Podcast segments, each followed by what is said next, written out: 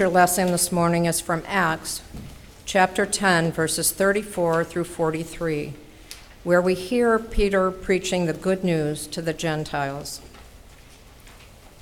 Then Peter began to speak to them. I truly understand that God shows no partiality, but in every nation, anyone who fears him and does what is right is acceptable to him. You know the message he sent to the people of Israel, preaching peace by Jesus Christ. He is Lord of all. That message spread throughout Judea, beginning in Galilee after the baptism that John announced. How God anointed Jesus of Nazareth with the Holy Spirit and with power. How he went about doing good and healing all who were oppressed by the devil for God was with him. We are witnesses to all that he did in Judea and, in Jerusalem. They put him to death by hanging him on a tree. But God raised him on the third day and allowed him to appear, not to all people, but to us who were chosen by God as witnesses, and who ate and drank with him after he rose from the dead. He commanded us to preach to the people and to testify that he is the one ordained by God as judge of the living and the dead. All the prophets testify about him that everyone who believes in him receives forgiveness of sins through his name. The second lesson this morning is printed in, on the front of your bulletin, and it's from Luke chapter 24, verses 1 through 12. And it's the familiar story of the first witnesses of Jesus' resurrection. But on the first day of the week, at early dawn, they came to the tomb taking the spices that they had prepared. They found the stone rolled away from the tomb, but when they went in, they did not find the body. While they were perplexed about this, Suddenly, two men in dazzling clothes stood beside them. The women were terrified and bowed their heads to the ground. But the men said to them, Why do you look for the living among the dead? He is not here, but has risen. Remember how he told you while he was still in Galilee that the Son of Man must be handed over to sinners and be crucified, and on the third day rise again? Then they remembered his words, and returning from the tomb, they told all this to the eleven and to the rest. Now it was Mary Magdalene, Joanna, Mary, the mother of James, and the other women with them who told this to the apostles. But these words seemed to them an idle tale, and they did not believe them. But Peter got up and ran to the tomb, stooping and looking in he saw the linen clothes by themselves. Then he went home, amazed at what had happened. This is the word of God for the people of God. Thanks, Thanks be to God. We know, great Savior and Lord of us all, we know that they went looking and found an empty tomb. And yet that tomb was so full, filled with hope, filled with promise, filled with love and grace for us all, filled with power for those who believe. We come and we believe. In Jesus' name, amen. How many of you dyed real eggs when you were young? I mean, I dyed real eggs. My mama went to the store. We didn't have a Peggy. That's Peggy. If you ever need eggs, go see Peggy. Just drop by her house. She loves that. real eggs, right? Real eggs out of real chickens. That's the kind of eggs we real eggs from real chickens. And it became a huge family affair. We would sit in the kitchen, there'd be a table, there'd be all sorts of towels laid out to make sure all the liquid that was going to get spilled or splashed, it, it never hit those towels. It always hit the floor or somewhere else, but never those towels. But we did it. You could smell, I can smell the vinegar right now as I'm talking about it. The vinegar, the, the colors, the. Well, my sister could dye an egg half in one color and the other half in another using nothing but her fingers.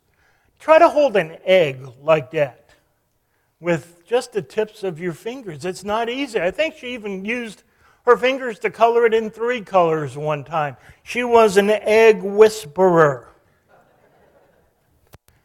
And then it was time for the family egg hunt. My parents hid those eggs over and over and over. I'm saying it like that because I did the same thing for my daughter over and over and over until they could go no more.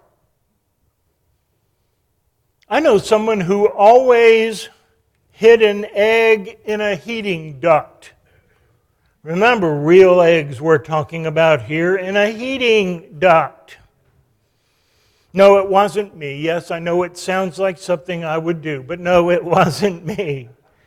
So his family could share the experience of that egg at some future time.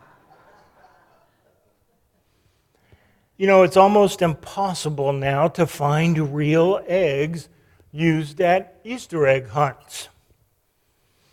Real eggs have been replaced with plastic eggs. We know more about bacteria. We certainly know more about potential lawsuits.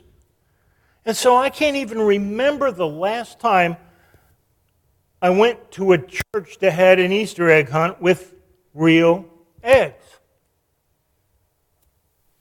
Instead, plastic eggs filled with store bought candies have replaced the hand colored, hard boiled real egg. Peggy, this is where you're supposed to say, boo, bah humbug. Thank you. I mean, instead of searching for eggs, a symbol of new life, we look for a petroleum based plastic shell filled with candies made of artificial color and chemical sweeteners. That is not what I'd call a life affirming symbol. Not very Eastery, is it? just a weak substitute for the real thing. But, like we all witnessed yesterday, if we were there, it's still a lot of fun. And maybe that's the main point the joy of this day, the joy of Easter. Still, I have to wonder how often do we settle for weak substitutes in our lives? Instead of putting all our hope in Jesus Christ, we think money is our security. You know, the disciples got it wrong. The women got it wrong. They were looking for the dead among the living among the dead. They thought that tomb would have a body in it. They got it wrong. They read the obituary too soon. Not there. Not there. But we can get it wrong too. Instead of the grace of God with power to overcome all our sins, we can rely too much on good works. You know, we all look around and we say, you know, if I could just be as good as Fran. You didn't know you were going to be in the sermon, did you, Fran? Or we'll say, you know, if Greg doesn't get there, I don't have a chance. Comparing our actions to each other, comparing how nice we are to each other. But none of that's going to get us there. We trust pension funds and retirement accounts. We say we trust in the power of prayer, but only pray as a last resort. We say we believe in the power of God's Word as the ultimate guide for our lives. But how many of us only read a couple of verses of Scripture, bottom of a three minute daily devotional, if we read it at all? Weak substitutes. We can be like the woman who went out and she bought a parent, a parrot. The lady's name was Irma. I have no idea what the parrot's name was. Well, she wanted, in the worst way, to have a bird that talked. So she went to the pet store. She selected this parrot, which was a pretty costly bird. They are not cheap. She took that bird home and she waited for it to speak. Nothing happened. She went back to the pet store. Well, said the man, why don't you take home this mirror and put it in the bird's cage? They like to look at themselves, and sometimes that helps them talk. Home with the mirror she went. Nothing happened. Back to the pet store. Okay, said the owner, why don't you take this bell and hang it in the cage? They like the sound of a bell, and that can help them begin to talk. Home she went with the bell. Nothing happened. She kept going back to the pet store. She tried a tiny bird ladder. She tried pictures of other birds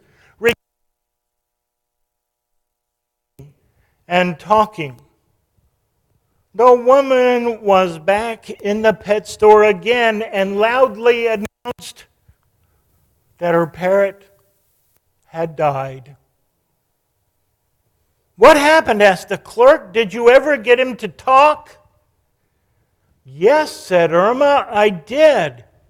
Well, said the clerk, what did he say? What were his last words? Irma frowned and said, Hey, don't they have any food at that pet store? I know it's a terrible story, but I really it. It mirrors our lives sometimes. We can spend so much time running around tending to things that we think are so, so vitally important. And we often fail to give attention to those things that really matter. Easter calls us back to the heart of who we are, to the heart of what we do. This Easter day, we experience, and I stole this straight off the internet. I, I can't even give credit, I don't know who said it. Resurrecticity. Don't you love that word? Resurrecticity. I hope you like it. It took me quite a few long hours trying to memorize that word. Resurrecticity. There is just no word powerful enough to express what we feel today. Resurrection and electricity, like lightning, new birth, new life, eternal life, death, where is thy sting? This holy, beautiful day, reminds us that in a world of Good Friday nightmares, we can le- live God's Easter dream. We can face any challenge because He is risen. We can face any illness because He is risen. We can trust God with any family situation because He is risen. We can have a great hope in every situation. We can overcome any confusion or doubt. We can receive forgiveness for any sin. A brand new start. We can survive any in fact, discover new life in every loss because he lives. Christ is risen.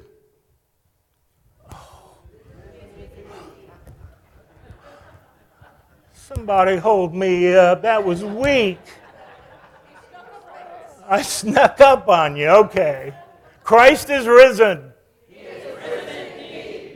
And because Jesus is victorious over death, we know Jesus is victorious over our lives. Because of Jesus, we can love our enemies. We, because of Jesus, can pray for those who persecute us and turn the other cheek and give to those who steal from us. Because that's a subtle clue, people because Christ is risen. Yes. Now, father was driving his five year old son past a local cemetery and noticing a large, newly excavated, the boy pointed and shouted, Look, Dad, one got out. One did get out. Hallelujah. Christ is risen. Is risen and our lives are changed forever. Amen.